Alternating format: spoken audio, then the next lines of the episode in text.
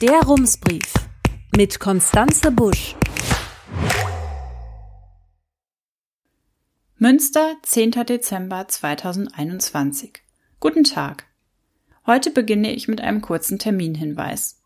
Am nächsten Mittwoch ab 16.30 Uhr tagt nämlich wieder der Stadtrat. Und das wird spannend. Die PolitikerInnen werden den Haushalt für das kommende Jahr verabschieden. Und dabei geht es ja nicht nur um Zahlen, sondern um Richtungsentscheidungen für die Stadt. Viel Spielraum gibt es da mitten in der Corona-Krise zwar nicht, aber die Rathauskoalition will zumindest ein paar Schwerpunkte setzen. Wenn Sie die Debatten mitverfolgen möchten, können Sie sich in der Halle Münsterland einen Platz suchen. Oder Sie schalten von zu Hause aus die Online-Live-Übertragung ein, was den Vorteil hätte, dass Sie es sich gemütlich machen und sich zwischendurch ein paar Plätzchen und einen Glühwein holen können. Und falls Sie schon etwas anderes vorhaben, wir sind natürlich auch wieder für Sie dabei. Am nächsten Freitag schreibe ich Ihnen ausführlich, was bei den Beratungen und Debatten herausgekommen ist. Ein paar Dinge kann ich Ihnen jetzt schon verraten. Meine Glaskugel ist zwar gerade zur Reparatur, aber es geht auch mal ohne. Auf der Tagesordnung für die Sitzung stehen nämlich ein paar Anträge, die entweder schon eine Mehrheit haben oder aller Voraussicht nach eine bekommen dürften. Das Ratsbündnis beantragt gemeinsam mit der internationalen Fraktion die Partei ÖDP dass die Stadt die Corona-Unterstützung für die Gastronomie und das Schaustellergewerbe verlängern soll. Bis Ende Juni 2022 sollen Cafés, Restaurants und SchaustellerInnen städtische Flächen weiterhin kostenlos nutzen dürfen, zum Beispiel für Außengastronomie. Bisher waren die Gebühren nur bis Ende Dezember ausgesetzt worden. Für einen weiteren Antrag haben sich FDP, Grüne, SPD, Volt und die internationale Fraktion die Partei ÖDP zusammengetan. Mit dem Titel ist schon fast alles gesagt. Mit Fokus in die Zukunft städtischen Haushalt priorisieren steht über dem Papier. Die Begründung kann man so zusammenfassen. Im Haushaltsplanentwurf, den die Stadtverwaltung für das kommende Jahr vorgelegt hat, geht es um alles ein bisschen, aber um nichts so richtig.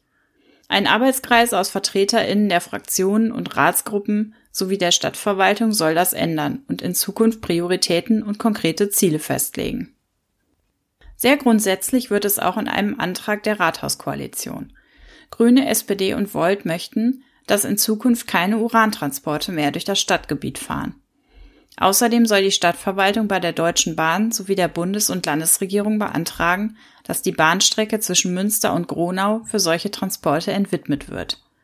Das Ratsbündnis hat keine eigene Mehrheit mehr, aber für dieses Anliegen könnten sich MitstimmerInnen finden.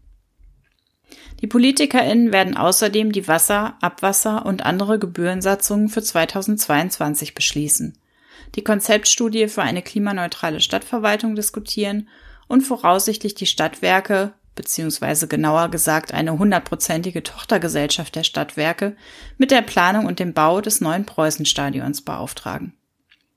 Nach dieser kleinen politischen Wochenvorschau möchte ich Ihnen noch einen neuen Beitrag auf unserer Website ans Herz legen.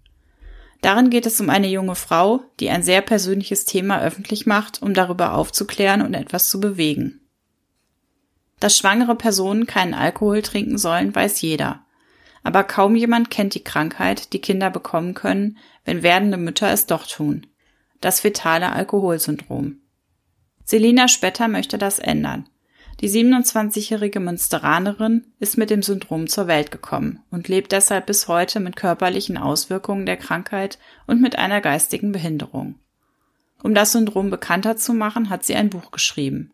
Charlotte Köhler von der Reportageschule Reutlingen hat für Rums mit Selina Spetter über ihre Geschichte gesprochen und darüber, mit welchen Schwierigkeiten sie in ihrer Jugend und als junge Erwachsene zu kämpfen hatte.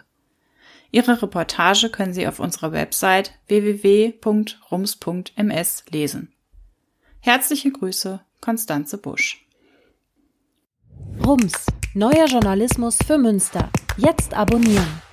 rums.ms